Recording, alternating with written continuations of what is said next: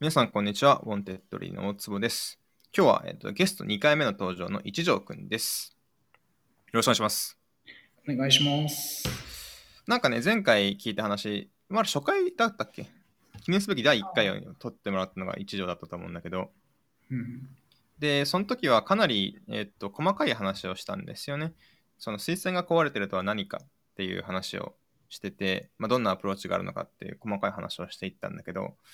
いや、そもそも一条何やってんのっていう話をもうちょっとまあ掘り下げてもいいなと思って今回ゲストに呼んでます。よろしくお願いします。よろしくお願いします。というわけで、まあ、ざっくりどんなチームでどんどんなことやってるのか簡単に教えてもらっていいですか？はい。えっと、そうですね。ウォンテッドリーのビジットっていうアプリを、まあ、推薦を使って改善しているチームの中の、えっと、推薦基盤チームっていうところで、えーエンジニアをしてます。はい。ありがとうございます。推薦基盤チーム。推薦、推薦基盤チーム。そうですね。まあ、推薦基盤チームは何をしているかっていうと、推薦、えー推薦チームの中にはデータサイエンティストと、まあ、推薦基盤チーム、まあ、この2つがいますと。で、そこの中のやつで、なんかデータサイエンティストが、まあ、基本プロダクトを改善したいと。まあ、そういう時に、まあ、実際に結構、なんだろう、サービスを改善するってなると、コードを触らなきゃいけないっていう機会が多いかなって思うんですけれど、できるだけコードを触らなくても簡単に改善していけるような世界っていうのを作っていくようなチームになってます。コードを触らずに改善するのはエンジニアなんですかっていうことを思ってしまった。多分そのコードを触らないって言ってるのが、多分その、まあ、例えばデータサイエンティストのモデルを作るためにコードが書くわけじゃないですか。そのコードって今のところああー、確かに確かに。そこで言うと、実際のプロダクトがの機能を果たしているコードっていうのは触らずに、えー改善するっていうところがゴールですかね。うんうんうんうんまあ、多分そこ今の機能とかいうところが結構なんだろうどっからどこまでが機能で どっからどこまでがプロダクトでどっからどこまでがプロダクトコードかってかなりなんだろうイメージしづらいところだと思うので、ちょっとそこを詳しくいや俺もなんか、まあ、推薦基盤チームを最近外部から眺めていてなんかみ見ていてここまでがバウンダリーだなって見えるんだけれどもなんかうん。それうまく説明するの難しいなっていうことが、まあ、よく思うのでちょっと今回はそれについて聞いてみたいんだけど。はいはいはいはい。具体的な例を出していくと、例えば募集一覧画面の並び順とかっていうのをデータサイエンティストが改善したいと。で、そういう時には改善する、しやすいようにするっていうのがイメージですかね。で、具体的な例はそんなところで、もう少し大雑把に説明すると、まあ、プロダクトと、プロダクトのコアロジックとかっていうのを簡単に変えられるためのインターフェースを作るっていうところが、いや、難しいな、説明。コアロジックっていうまた新しい単語出てきたね。なんかた例えばそのプロダクト改善じゃないですか。その、まあ、エンジニアがやることって基本的には。少なくともウォンテッドリーの場合は,、はいプロダクト改善に、まあ、絶対結びつかないって分かってることはやらないわけですよね。うん、で例えば、まあ、じゃあ推薦チームがどんなことやってるんだろうって、まあ、初手でどんなことやってるまややってると思いますかって言われたら、まあ、アイテムの並び替えやってんじゃんって、まあ、これはうん思いつく。はいはいはいはい。なんかね、ツイッターだったら最近だったら、なんかいいよいい感じのツイートを上の方に出してくるみたいなことを頑張ってるんだろうし、まあ、YouTube でもね、推薦チームが頑張って、あのホーム画面何出すか考えてるんだろうし、Netflix もどんな順番でどんなのも出すか、これ考えてるんだろうなって、これはもうなんかみんなイメージしやすいんじゃないかなと思いますと。でも多分それだけじゃないんですよね。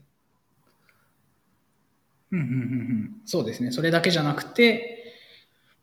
なんだろう、並び替えとか以外にも、例えばベルツ、ああ、そうか、プッシュで何をどういうユーザーに何を送るかみたいなところとかも、えーえーコアロジックって今回は読んでますね。うんうんうんうん。だから今言ったので言うと、例えば同じ性質のアイテム、2個の募集があって、それをどっちを上に持ってくるべきかみたいな、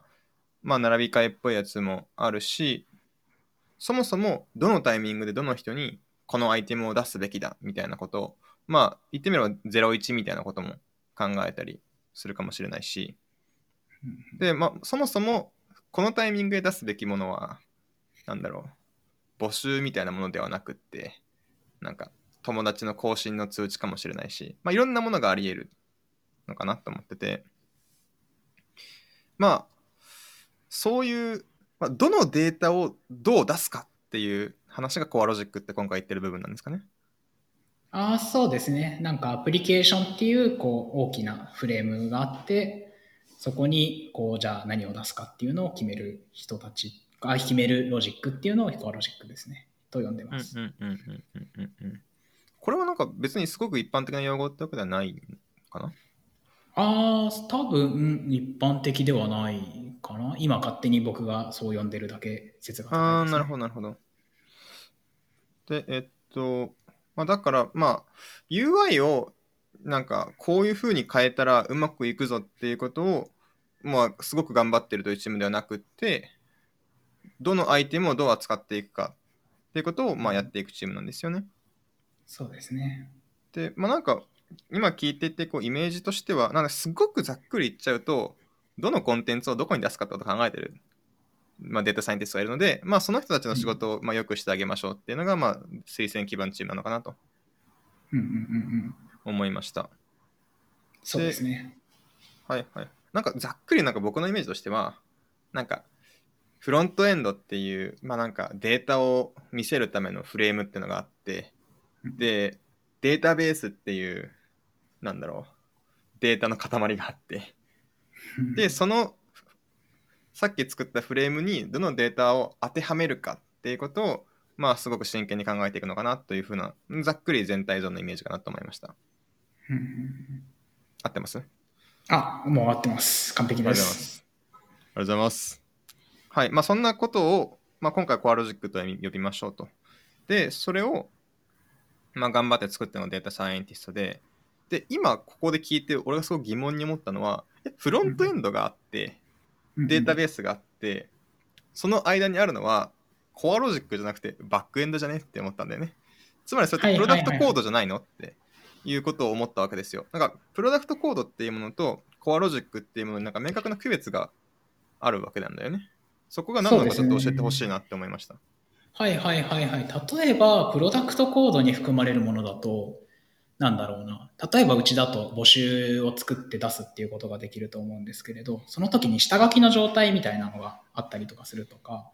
あると思っていて、下書きのものはユーザーには見せないとかっていうのはプロダクトコードなのかなって思っていて、まあ、そういう全般のものがプロダクトコード。で、その中の、こう、なんか何を出してもいいけれどなんかもっといい順序があるんじゃないかとかこういうコンテンツを出したらいいんじゃないかみたいなのを僕はコアロジックって今呼んでアプリケーションロジックの中にコアロジックがあるっていう捉え方をしてますねなるほど、なるほど。まあ、だから、実は、まあ、チームとか会社によっては、全然、今我々が、まあ、プロダクトコードではない、コアロジックですって呼んでる、こいつのこともプロダクトコードっていうような人がい、まあ、全然いてもいいわけだよね、例えば。もちろんで、まあ、今回は僕らとしては、そこをちょっと区別して考えているという話だというふうに理解しました。でそうですそれで言うと、なんか、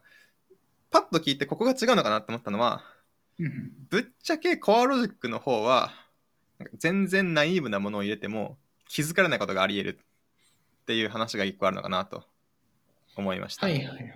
確かにそこ正直何でもユーザーとしては使えてるようには見えてしまうので、気づかれないかなと。そうだよね。で。むしろなんかすごく良くなっていってもユーザー本人は変わったって自覚することが一生ないみたいなこともあり得るのがコアロジックなのかなって。確かに確かに。それは強いですね。まあ、だからこそそうですね、初回で話させてもらった推薦が壊れてる状態検知みたいなのはめちゃくちゃ難しい問題なのかなってはいはい、はいは思っているところです。見ても壊れてることが分かんないっていう部分なわけですよね。そうですね。まあ、だからまあデータサイエンティストがどんなことやってるかっていうとなんか壊れてもわからないぐらいなんだろうのところを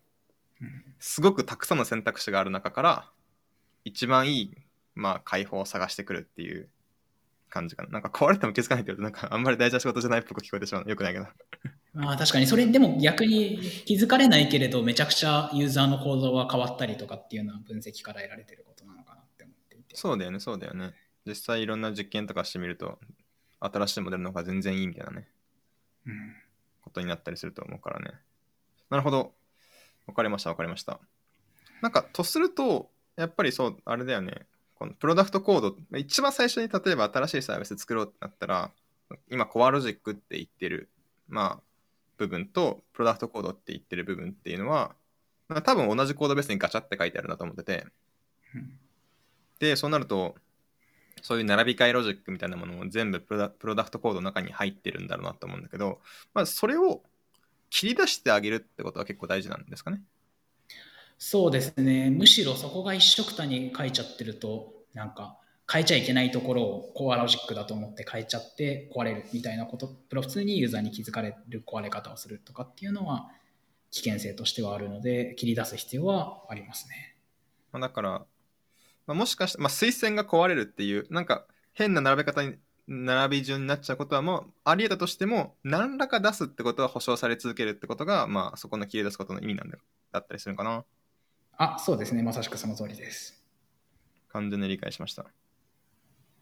はい。まあ、ここまでちょっとバーっといろんな話したんだけど、まあ、ここまでの何の話したかっていうと、推薦基盤チームって何をしてるかって話だったんだけど、なんか今まとめてもらった感じだと、まあ、まずコアロジックとプロダクトコードっていうのをまあちょっと分けて、で、プロダクトコードっていう部分に触らなくても、コアロジックっていうすごく大事な推薦部分っていうところだけに集中して、まあ、作っていくようなことができるようにすることをやっているチーム。ちょっとあんまりまとまってないな。まあ、そういうことですね。はい、ありがとうございます。じゃあまあそんなチームの、まあ、概要が分かったところで、まあ、ここまでパッと聞いちゃうと、あデータサイエンティストのためのチームですかっていうことをまずちょっとふと思いましたと。で、というのは、じゃあそれってなんかデータサイエンティストにこれ作ってあれ作ってって言われて、じゃあそれを作っていくものなんですかっていう疑問が、まあ、自然に湧いてくると思うんですけど、これについてちょっと教えてもらっていいですか？まあ、やっぱそうなりますよね。そこで言うと、まあ、そもそも、まあ、基本的にデータサイエンティスト専属の、まあ、バックエンドエンジニアみたいな捉え方が割と正確で、ただ、まあ、いわ、むしろ言ってくれたらめちゃくちゃ楽なんですけれど、大体気づかなかったり、問題なのことに気づかなかったりとかっていうのもあるので、まあ、そこを拾いに行く、実際に何を改善したいかとかっていう話を聞いていって、あれこれ全然違うね。全然違うはないのか。えーと聞いていって、まあ、その欲しいものっていうのを作り上げていくっていうのが一つっていうのと、あと、これなんか、今、そのデータサイエンティストと基盤チームは一緒の数字を、プロダクトの一緒の数字を追ってるんですけれど、まあ、これって今後こうしたくなるよねとかっていうのを先取りして、もう作ってしまっておいて、いつでもコアロジックを変えられるようにするっていうのをやっていくっていうようなことをしてますと。だから、言われたものだけを作るチームでもなくて、むしろ言ってくれたら楽かなって思ってたりします。なるほどね。そこ、そうだ、ここでまだちゃんと言ってなかったことがあるんだけど、えっと、まあ、推薦基盤チームっていうチームがあるわけだけど、これ、なんかすごく、これ単独で独立したチームというよりも、なんかもう一個上の推薦チームみたいなのがあって、まあ、データサイエンティストもいる中で、まあ、その中の小チームみたいな感じなんだよね。あ、そうですね。そこのまとまりで、なんで、小チームも言ってる。うんうんうん。で、もう一個上のサイズのチーム間のところでは、一つの、まあ、数字を追い続けているので、まあ、なんだろう。一条のチームでここれがしたくて、データサイエンティストの方はこれがしたくて、コンフリクトみたいなことは、まあ、まあ、ある意味原理的に起きないみたいな感じですよね。そうです。はい。で、でもちょっと面白いなと思ったのが、DS に言われた、あ、DS、ちなみに、えっと、何回かもう言っちゃってるかもしれないけど、データサイエンティストのことを割と DS ってウォンテッドリーで呼んでる。これ一般的なのかな？よくわかんないんだけど。一般的だと思ってたけれど、どうなんだろう？まあ、ややこしいので、まあ、頑張ってデータササイエンティストンティストに言うようにしましょう。なんかもうい、なんか社内で言われすぎててな慣れちゃったんだけど、なんか僕データ界隈に詳しいわけじゃないので、どうなんだろうってちょっと思った。まあ、えーさておき、なんかデータサイエンティストが、これがあったらいいっていうものを、まあ、必ずしも知ってるわけじゃないこともあるってことだよね。そうですね。あ、なんか全然関係ないけど、なんかそれだと最近社内のデータサイエンティストと話したときに、あの GitHub コードスペーシーズであのクソデカマシーンを起動できたら、あ、意外と便利かもって言ってて、ああ、こういうこともあるよなって思ったんですよね。はいはいはいはい。いや別に SSH できるすごいサーバーがあったら何でもいいいいから、別にコードスペースじゃなくても序盤聞いてて、ちょっと使ってみませんって言ったら、あ、こっちがいいですわ、とかなっててるか。ら、まあなんか、結構そういうこともあるんだろうなって思いました。確かはい。に要望が見えてる時にはそうですね。そういうふうに言ってくれる時もあるんですけれど。うんうんうん。例えば今プロダクトとそのデータの間を取り持つっていうことなので逆に言うとプロダクトを知らないと欲しいものが手に入らないプロダクトのコードを知らないと欲しいものがわからないっていう状況なのかなって思っていてうんうんうんうん。まあので結構そこの辻辻褄合わせというかデータサイエンティストとプロダクトコード側のやりたいことっていうのを中間をいい感じに取っていくっていうことをしてますね。なるほど、なるほど。あとはなんかその、先取りしていくみたいな話ちょっとあったけど、なんかそれって、じゃあこれからデータサイエンティストが、まあ、じゃあ来、来月作ろうとしてるモデルがどういうもので、どういう性質で、どんなエンジニアリングが必要かってことを知ってないと、なんかできないのかなと思うんだけど、なんかどれぐらい先まで見て、どんな計画性を立てて作ってるのかちょっと教えてほしいな。はいはいはいはい。まあ、そこで言うと今後やる計画みたいなところもは知っているっていうのとあとそうですね基本的にプロダクトインされるコードとかを勝手に覗きに行ったりとかしてあここら辺辛そうだなみたいな例えば例であるとうちはワークフローエンジンにアルゴワークフローを導入してるんですけれどそのすごい大昔はその Kubernetes のクーロンジョブで定期実行されるジョブ、なんか何何時何時に実行されるみたいなやつがたくさん生えてたんですよね。で、なんかジョブ A とジョブ B の依存関係はもう自国でしか表示されてないみたいな世界観の時があって、その当時はそれでよかったんですけれど、まあこれどんどん広がっていくなみたいなのなんかコードとか計画の雰囲気から読み取って、これは絶対に必要だって言って入れに行くとかっていうのをやってたりはしましたね。うんうんうんうん。だから、結局データサイエンティストのことをよく知ってなきゃダメなんだよね、それってって話だよね。ああ、ごめんなさい。そうですね。だからそこそそこそこ、コードレベルではある一定知ってるってところですね。コードってだから Python で書いてあったりするわけ？ああ、そうです、そうです。ごめんなさい。そう。Python 書かないけど読むみたいな、そういう。そうです。まあでも場合によっては、だから Python の便利ライブラリ作ったらデータサイエンティストが楽かもって思ったら作るかもしれないよね。そうですね。それは作るかもしれないですけど、いや、これあったらいいなって思ったら、多分 Python 書くのはデータサイエンティストの方が得意なので、そっちに 確かにそれは それはそうかもしれないね。うんうんうん。その、なんだろう、データサイエンティストはこういうことしたいらしいなってなったら、じゃあこれ作ったら便利かもなって思うわけじゃないですか、例えば。はいはいはい。で、それってどうやどうやって持ってくの？こういうのあったら便利って聞きに行くの？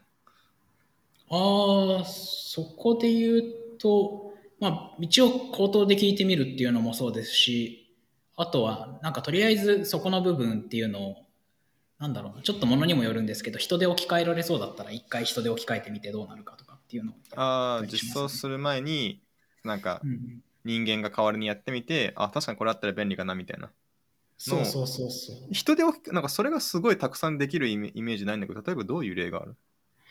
例えばですけれど、なんか並び替えのロジックって、なんか実はこう複数のモデルとかっていうのを組み合わせたりとかしてるんですけれど、そこを一旦考え、なんだろう。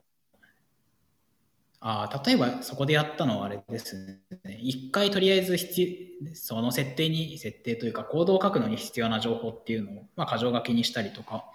ヤムルとかにしてもらって、それをデータサイエンティストに書いてもらって、あとは人が勝手にコードを生成するみたいな形に。するとかですかね。コード生成キーあコード、コード生成をするためのツールを作ったら便利かを確かめるために、人間がそれを生成してみるっていう、ああ、そうそうそうそう。みたいなことか。はいはい。なるほどね。まあ、確かにそのハードコードする系はいろいろありそうだなってちょっと思った。確かに、うんあの、これで思い出したんだけど、なんかこんなモデルを作ったらどうトップページが見えるかっていうのを検証するために、そのモデルを実装するんじゃなくて、手動でこの ID 順でって実装してそれを出す出して見てみるとかもやってた記憶があるな。はいはいはい、やってました、なんかそういうのかなって思った。なるほどね。ああ、じゃあ、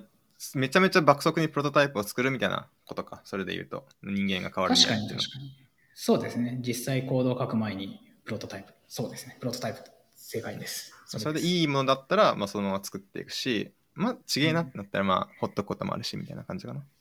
そうですね。基本それでやっていってます。完全に理解しました。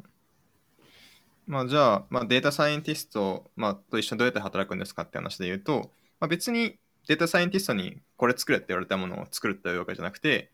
今データサイエンティストがどんなものが欲しいのかっていうのを、まあ、真剣に考えて、いろんなとこ見に行ったり、来期の計画見に行ったりして、まあ、じゃあ基盤としてはこれを作るみたいなことを考えていく。そういう感じですかね。そういう感じです。ただそうなってくるとなんかデータサイエンティストの横のコミュニケーションってすごく大事だと思うんだけどなんかデータサイエンティストとなんかた例えばこの、まあ、前回もののゲストの時にもちょっと話してもらった話だけどもなんか言葉が曖昧だったらなんかこうふおお互いのコミュニケーション、まあ、そもそも一応違う職種のエンジニアだからちょっと言葉の定義がずれちゃうと結構大変なことがあるんじゃないかなと思うんだけど、まあ、そこの工夫とかもあると思うのでちょっと聞かせてほしいなと思ってます。はいはいはいはい。そうですね。言葉のズレはまず難しくて、なんか具体例を出すと、うちだと、モンテッドリビジットだと、ジョブっていうのは結構よく使う単語なんですけれど、でも空論ジョブみたいなジョブもいたりとか、あと空論ジョブで動かすコードのことをジョブって呼んだりとかっていうような混乱みたいなのはよく起きます。まあ、そういう時にはそうそれぞれの名前を教えて、すでに名前がついているものであれば、名前を教えるっていうことをしてますと。で、なんだ、具体的な例だと、どこまで喋ろうかな。なんか脱線するんだけど、そうジョブっていう単語が社内でいろんな意味で使われすぎて、あのさっきあの、ウォンテッドリーエンジニアリングハンドブックのあのジャーゴン、ジャーゴンっていう社内用語集のところに、ジョブっていろんな意味で使われることがあるから気をつけてねってあのあそこに書いてるんだ。え、書いてそれはるんです後で見よう。そうですよ。いいです。んどんな種類あるんだっけな？例えば、なんか出そう？例えばですけれど、なんかその、モデルを組み合わせるって言ったときに、組み合わせ方がいくつかあるんですよね。まあ、順序的、順序付けて並べるので。例えば、なんか交互に混ぜたりとか、なんか、なんだろう、前と後ろでくっつけたりとかっていうことをするんですけれど、それ全部日本語で書くと、例えばじゃあ、分岐とかがあったりとかするとすごくややこしくて、例えば日本国内の時にはこのモデモデルをこの後ろにこれをくっつけてとかっていうふうに喋っていくとだんだんえこれ本当にこれってこういう意味で合ってるの？っていうのがだんだん分からなくなってくるんですよね。でそれぞれにしっかり名前をつけてあげるっていうことはやりますね。今回で言うと、なんかそれぞれの気構造の葉っぱみたいな名前みたいな感じだったああんそうですそうです。でその気構造全体にも名前をつけてあげてとかって感じですね。うんうんうんうんで、なんかまあその結果生まれたのが、完全に、完全にいい用語を作れるんだ、つ作って仕様がかっちり決まるんだったら、そこから全部生成できるじゃないっていう謎技術が、レコメンデーションスキーマですかね。ああそうですね。そのレコメンデーションスキーマに設定を書いたらもうデプロイが簡単にできるっていうところです。レコメンデーションスキーマ、一応前回も話したけど、はいはい。これ打ち合わせしてないから、この、無茶ぶりで悪いんだけど、うんうん1分ぐらいでざっくり説明してくれもらってもいい？はいはいはいはい。えーっと、レコメンデーションスキーマっていうのは、そのモデルの出し分けをどう管理するかっていうのが書かれた設定ファイル群のことを指してますと。で、これは例えば、さっきちょっと例に出したんですけれど、日本国内の時はこのモデルを使うとか、あとは、キーワードが入力されてたらこのモデルを使うっていうような if 文みたいな機能であったりとか、このランキング、このモデルとこのモデルっていうのをくっつけて出してねとかっていうような設定が書けるようなファイルですと。で、これをすること、これを書くとコードが勝手に生成されて、まあ、そのままプロダクトに載せることができるっていうようなやつです。はい。まあ一応おさらいすると、社内用語の手ですよね、レコメンデーションスキーマは。あー、ごめんなさい。そうですね。えっ、と、ウォンテッドリー固有の名前ですね。はいはいはいはい。まあなんか、今、改めて聞いて思ったけど、なんか、データサイエンティストがプロダクトコードをいじらずにコアロジックを変えれるっていうのが、さらにじゃあ、その推薦のマイクロサービスの中でもまた行われるんだなと思ってて、推薦マイクロサービスのロジック自体には触らなくても変えたいことは変えれるっていう、まあ、インターフェースを提供するんだなってちょっと思いました。そうですね。あ、で、そこで言うと、大昔は人で、人がその話を聞いてやってたんですけれど、え、結局、つまりるところ、これってこのパターンとこのパターンだけなんじゃねって話になって、設定ファイルができたってところですね。はい。俺はその人間がやってるところの人間でした。こんにちは。いや、いい時代になりましたね。だから前回も言ったけど、やむる書くだけで、新しい推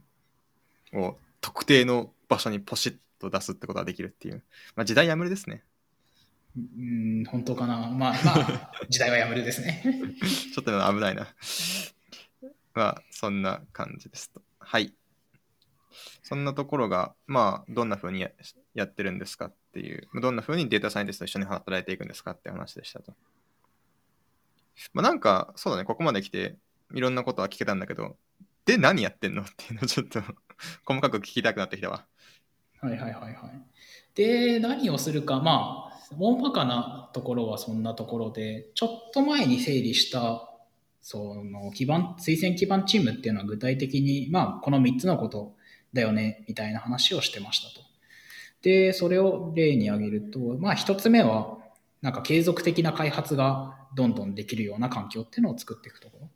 で、これはそうですね、継続的なっていうのは、どんどんデータサイエンティストが改善していって、かつ、なんかインシデントになるようなこととかっていうのは起こしづらいような感じですと。あと、そうですね、なんか、どんどんこうスケールさせていける。例えばデータとかをどんどん量を増やしていってもスケールさせられるようにしていくっていうのが、まあ、継続的な開発っていうところには意味として含まれてますと。で、もう一つが、えー、っと、そもそもそうですね、まあ、コアロジックを触るっていう時に、まあ、データサイエンティストがこういろいろ分析したりとか、コードを書いたりとかっていうことをするんですけれど、まあ、そこの生産性っていうのをどんどん上げられていければなっていうのが一つ。で、三つ目が、えっと、技術的な投資を行うっていうところです。これはそうですね。まあなんかどんどん推薦って複雑にしていきたいとかっていうのがあるのかなって思っていて、なんか論文とか僕はあんまり知らないですけどどんどん新しいのが出てくると思うので、まあ、それが実装できるような環境っていうのは作っていきたいよねっていうところとあとそうですねこことかコアロジック全く今まで触ったことないところのコアロジックを変えたいよねっていう時とかに簡単に触れるようにするっていうのがありますと。まあ、この3つでやっていってる3つの大きな柱でやっていってるっていうのがあります。継続的な開発生産性向上、うん、そして技術的な投資、まあ、この3本柱っていう。ことかな。な継続的な開発って言ったらなんか2021年においてはなんか当たり前じゃんって思っちゃうんだけどまあ推薦においてそれってなんかそんな簡単にできるわけじゃないんですよっていうのが一つ一個あると思うんだよね。はいはいはい、なんか継続的な開発単語だけ聞いちゃうとさなんか、いや、できるやろって思っちゃうけど、まあ、と思った人は、ぜひ、第1回エピソードの、あの、推薦が壊れるの定義について聞いてほしいんだけれども、そもそも壊れてるかどうかわかんねえからな、おいっていうそういう話ですよね、まず一つは。そういうことです。だし、その、まあ、ソフトウェアエンジニアリングをやっていく中で、まあ、規模が大きくなっていったらいろいろ出てくる問題があるのにまあ、対処方法としてはいろいろ知られてるけれども、まあ、データサイエンスの側でもそのちょっと違うタイプのね制約っていうのが出てくると思うんですよね。なんか、まあ、極論例えばね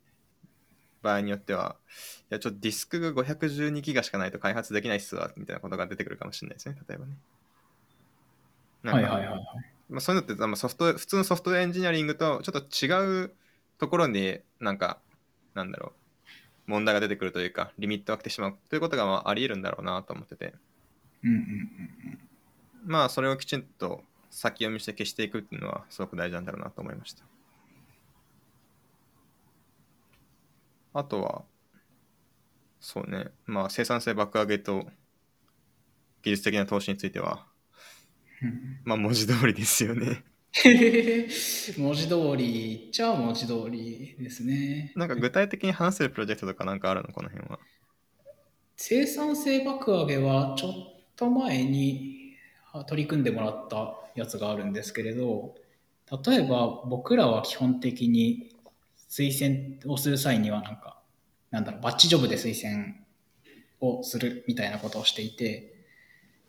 そこでデータサイエンティストが書く書くのって結構大きなサイズと複雑な計算になるので大体そのバッチジョブが23時間は最低でもかかるのかなっていうところですと。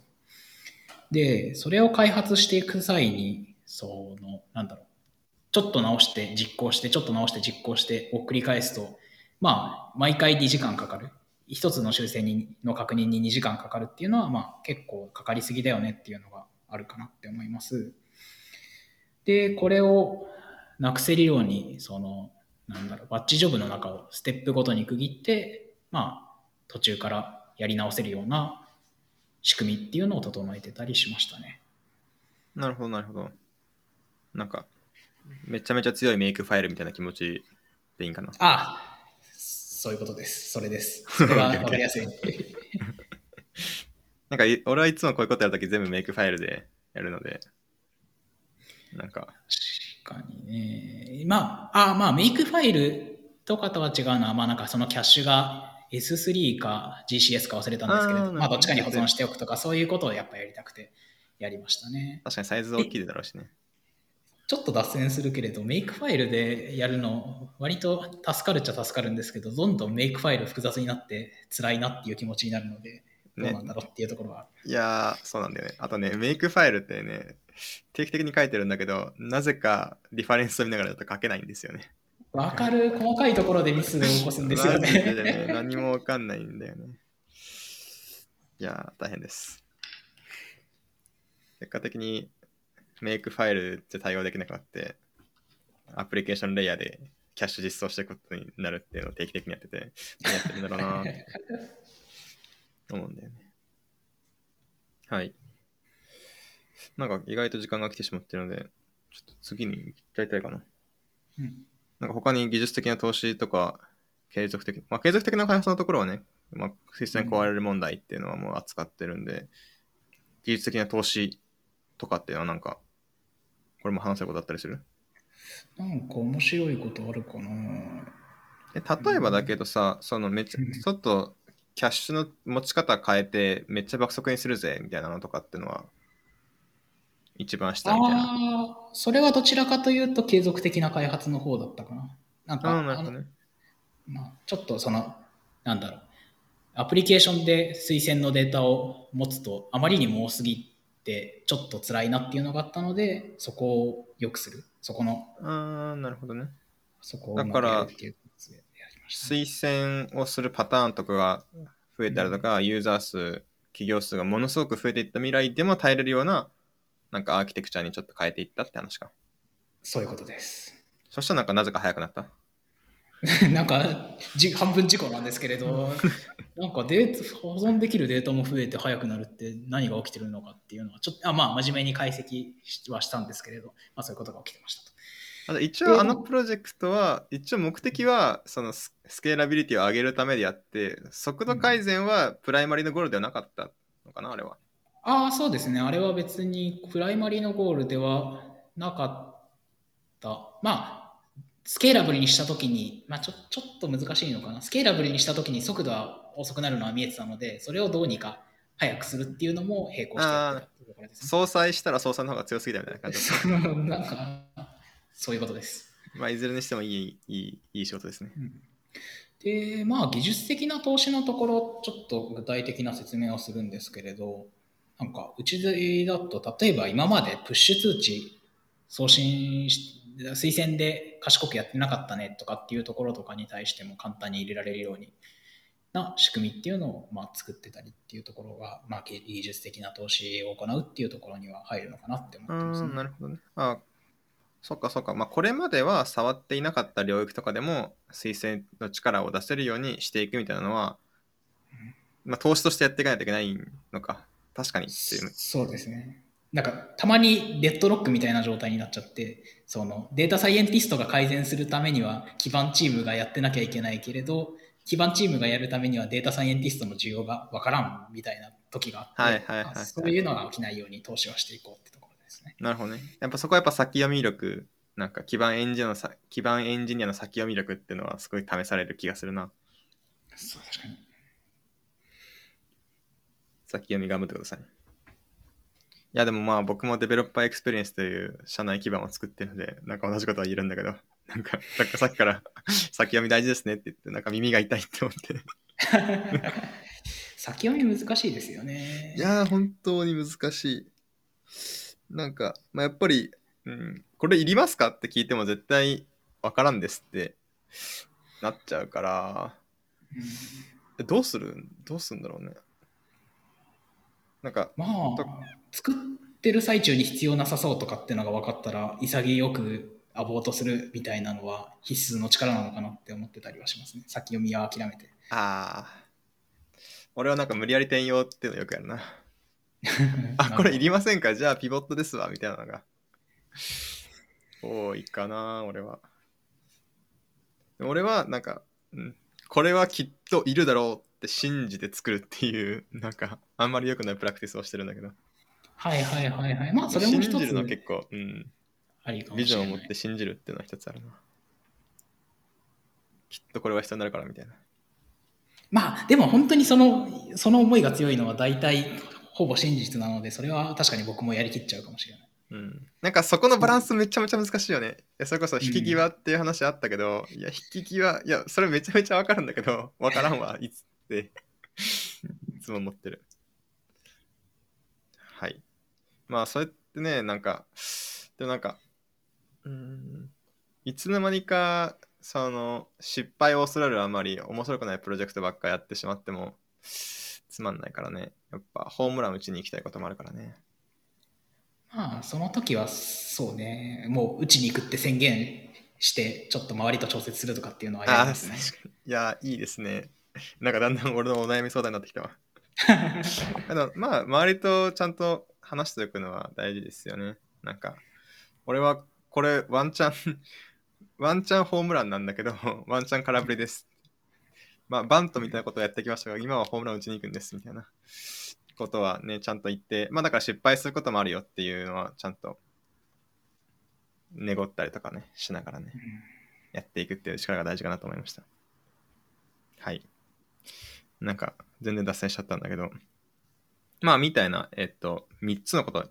おさらいすると、まあ、実際どんな風にやってるんですかって話で、3つのテーマがあって、継続的な開発を、まあ、将来的にどんどんどんどん、まあ、スケールしていけるような、まあ、ものを作っていきますよ。壊さないようにしていきましょう。っていうのがまず1個。まあ、生産性が上がるようなものいっぱい作っていきましょう。それからまあ将来的な投資。ここにも推薦を入れるかもしれないみたいなところを探っていくみたいな。投資をしていくっていうふうな話。まあこの3本柱。すいません。えー、なのかなと思いました。はい。あとは、まあ結構具体的なことを聞けたので、もう少し抽象的なところ、考え方みたいなことを聞いてみたいなとちょっと思ってます。なんかどういうことかっていうと、まあ、先読みするみたいなプラクティスはなんか教えてもらったんだけども、なんかじゃあどういう気持ちで働いているのか、そのマインドセット的なところをちょっと聞いてみたいなと思うんですけど、またまた例えば、まあ、夢とか、こんなチームでこんな成果出したいなみたいな夢とかあったら教えてほしいな。これはチームの夢じゃなくて多分僕の夢なんですけれど僕は推薦基盤チームを消したいなって思っていて、まあ、一番いいのはだってデータサイエンティストが直接もうコアロジックだけいじってどんどん改善できる世界じゃないですかそこになんだ推薦基盤チームみたいなのは実は究極的な世界では必要なくてじゃあ推薦基盤チームを消したいっていうのがまあ僕なんか夢としてはありますと。まあ、だからあ、俺がやるべきし仕事は全部やりきったから、もうないんだっつって終わらせたいっていう。そうです。終わらせてもデータサイエンティストがどんどんプロダクトをより良くしていく。それがうんうんうん究極的な世界かなって思ってます。いや、いいね。なんかやっぱその基盤みたいな、まあちょっとレイヤー低めっぽいところをやっていると、まあ僕も結構よく言われるのが、なんか、すごく技術ゴリゴリで、それをやり続けたいのかなって思われること、まあちょっと多いんですよね。でもまあ、別に、まあ僕も結構基盤やってる時同じ気持ちで、まあ、こんなことを考えなくてもいい世界っていうのが来てくれたら何でもいいなって なんか結構思ってるところはあるから、なんか自分のチームもなくながなくなるのが未来、なんかちょっといい世界だなって思いました。はいはい。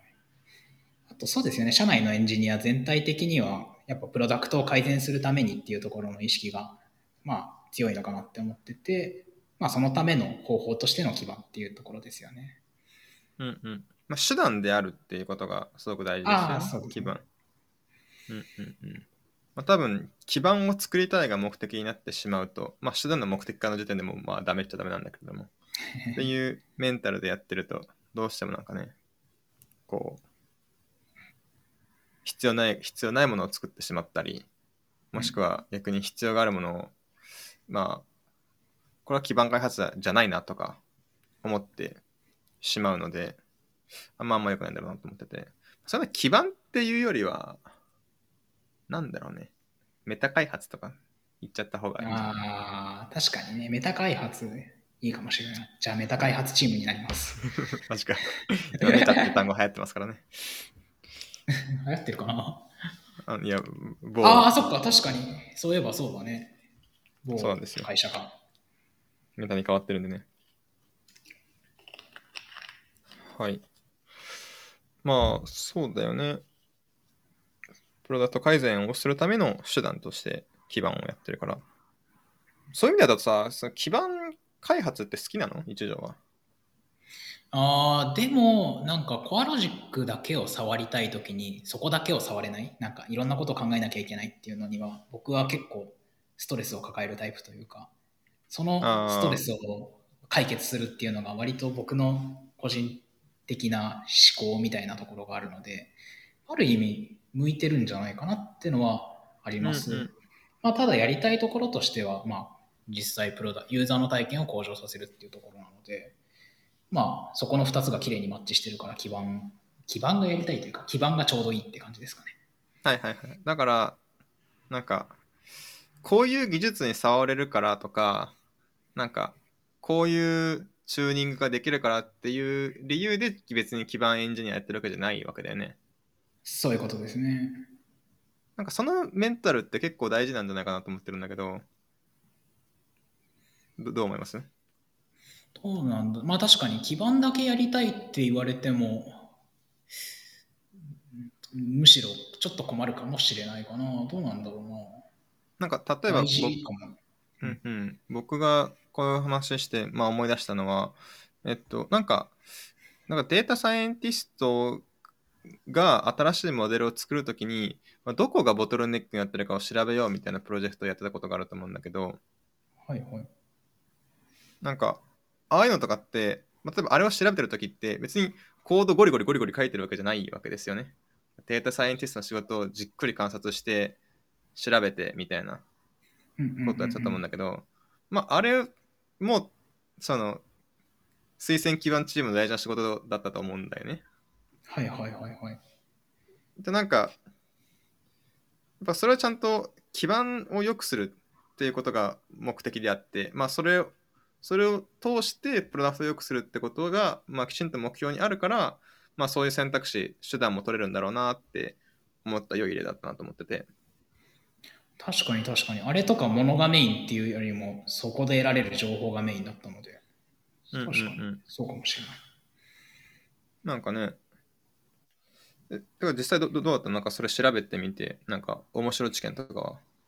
ああ、そこはそうですね。まあ、目的はそう、データサイエンティストの生産性爆上げできたらなって思っていて、実際観察していくと、ああ、意外だなって思ったところで言うと、なんかデータサイエンティストってカグルとかのイメージってすごい強いじゃないですか。めっちゃあるわ。もうモデルを 3, まあ、モデルを3ヶ月作ってこう戦い続けるみたいなイメージが強かったんですけれど、いやなんかモデルを作るってところが僕はイメージ強くて、でも実際観察してみると、そのユーザーのデータを集めて、ユーザーって具体的には何してるんだっけとか、なんかそのこのセグメントごとにどういう行動を取りやすいのかっていう、その性質とかプロダクトへの理解っていうのを進める時間っていうのが結構長いんだなっていう、プロジェクトの割と大半を占めるんだなっていうのが分かったところですかね。とはそうですね、実際なんかそこはもう理解するっていうのはある一定仕方ない時間だなっていうのが分かってきたので、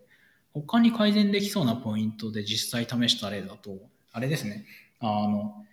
結構ソフトウェアの一般的なテクニックみたいなのは意外に使える箇所があるのかなっていうのが見えてきています。ちょっと最近なんですけれど、なんか僕らはデータウェアハウスとしてビッグクエリを使ってるんですけれど、そこへの SQL って結構な長くなったりとか難しくなったりっていうのはありますと。で、そこでこの SQL でどういう結果を出したいんだっけとか、どういう性質のデータを出したいんだっけっていうのをチェックするための、まあ、テスト、まあ、ビッグクエリのアサート文を使った機能なんですけれど、を書くみたいなことをしてみると結構生産性が上がったように見えてたので、まあ、割とテストとかそういう一般的なテクニックっていうのは適用できるんだなって思ってたところですかね。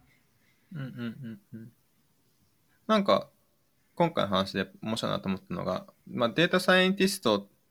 の、まあ、生産性みたいな部分って、まあ、エンジンの生産性と違う部分がありますよっていうのが、まあ、序盤あった話かなと思ってて、そのためにどんどんどんどん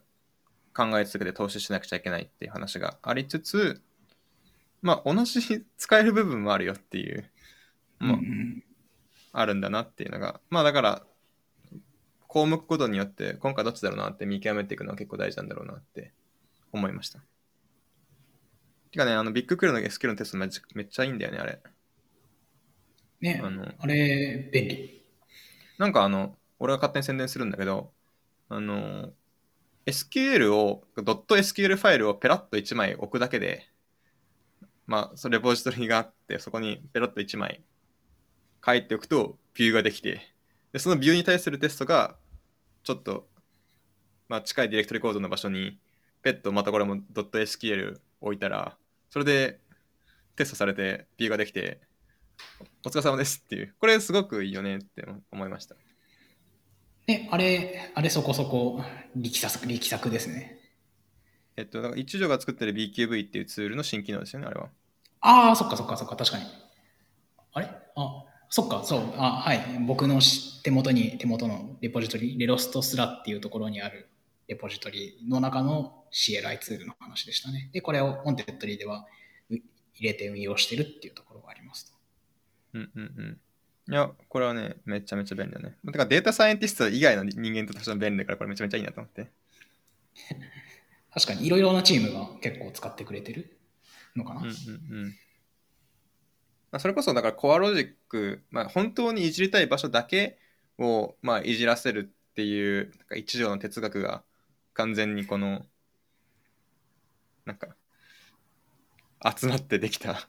集大成なのかなってちょっとね、思いました。うん、そういう解釈もあるのかもしれない。わからん。あれは、あれの選定しとく？別にいい？ああ、BQV?BQV。BQV。あれはどうやって使ったらいいの ?BQV。その間でセットアップされてるから知らないんだけど。BQV は、まあもちろん、あ、これはビッグクエリを叩いたりとか、そのビューを作ったりとか、クエリを走らせたりとかするので、いくつか権限を設定する必要はあります。まあ、それはなんかリードミに書いてありそう。あ、すごい、偉い。なんか BQV example っていうレポジトリがあるので、そこの、これはサークル CI でそのビッグクエリにビューを作ったりとかっていうケースを想定して書いた example があるみたいなので、それをぜひ見てください。割と簡単に入りそうな雰囲気をしてます。GCP のクレデンシャル、まあ、がなんかどこから持ってきて、それが環境変数に入ってさ、あ、それは違うのか。あ、そうか、環境変数になんか入ってるんだね。入っていて、あとは、ビューアプライでディレクトリをペッと指定したら、それに対応したビューができる。し、はい、テストって書いたら、いい感じにテストがされると。そうですね。確かにテストの例は書いてないので、多分気が向いたら書きます。じゃあ、このポッドキャストが公開される頃には、多分入ってる。頑張ります。かどうかは保証できない はい。そんなとこですかね。まあ、いろんなことをやってる推薦基盤チームの話がいろいろ聞けました。なんか言い残したこととかあります？言い残した？ちょっと宣伝にしてもいいです？あ、じゃあ宣伝聞きましょう。はい。はい。えっと、そうですね。えっと、ウォンテッドリーではデータサイエンティストをどんどん採用していきたいなって思っているので、ぜひ一緒にプロダクトを改善していける人を募集中です。おー、ぜひいいですね。興味があれば応募してください。ぜひぜひ。え、でもデータサイエンティストがめっちゃ増えたら一応がめっちゃ大変になるんじゃないの？めっちゃ大変にね、むしろしてほしい。いや、なんか今難しいけれど、いや、なんかどんどん増やしていって、まあそうだったら、そうですね、もっと基盤チームの人も増やしたいけれど、ききっと今ならまだどんどんデータサイエンティストが増えてくれても大歓迎だと思います。いいですね。まあ自分がね、作った基盤を使ってくれる人が増えるっていうこと、それだけでも単純に嬉しいですよね。確かにそういう細かいところでも嬉しい意味があるので来てほしいです。まあどこまで、あとどこまでスケールさせられるかっていうのはちょっと自分の興味としてはあるので、どんどん確かにねほしいですね。まあデデデータサイエンティストが300人になっても今の感じで良いのか、うんうんまあ無理だろうね。まあ無理だろうけれど、でも今の倍ぐらいいても開発はし続けられる気もするんだけれど、倍はいける仮説をちょっと試してみたいなっていう気持ちは。ああ、なるほどね。何倍ぐらいはできるんだろうねっていうね。いや、確かにそれ気になるところあるな。なんかね、簡単に変な場所で差しっちゃうからね。そう、意外にその仮説嘘だったりするので、ちょっとうん、確かに試して確かに。いみたいです。や、実験してみたいですね。はい。じゃあ、そんな一条が大変になっていく未来を僕は期待しております。はい。それじゃあ、そんなところですかね。はい。あとは大丈夫そう？はい。直前にお願いしたけど、ゲストに出てきてくれてありがとうございます。まあ、また、いろんな細かいプロジェクトの話とかも聞けたらなと思うので、またよろしくお願いします。はい。よろしくお願いします。はい。それでは、えー、ウォンテッドリーエンジニアリングポッドキャスト、えー今日のゲストは一条くんでした。ありがとうございました。ありがとうございます。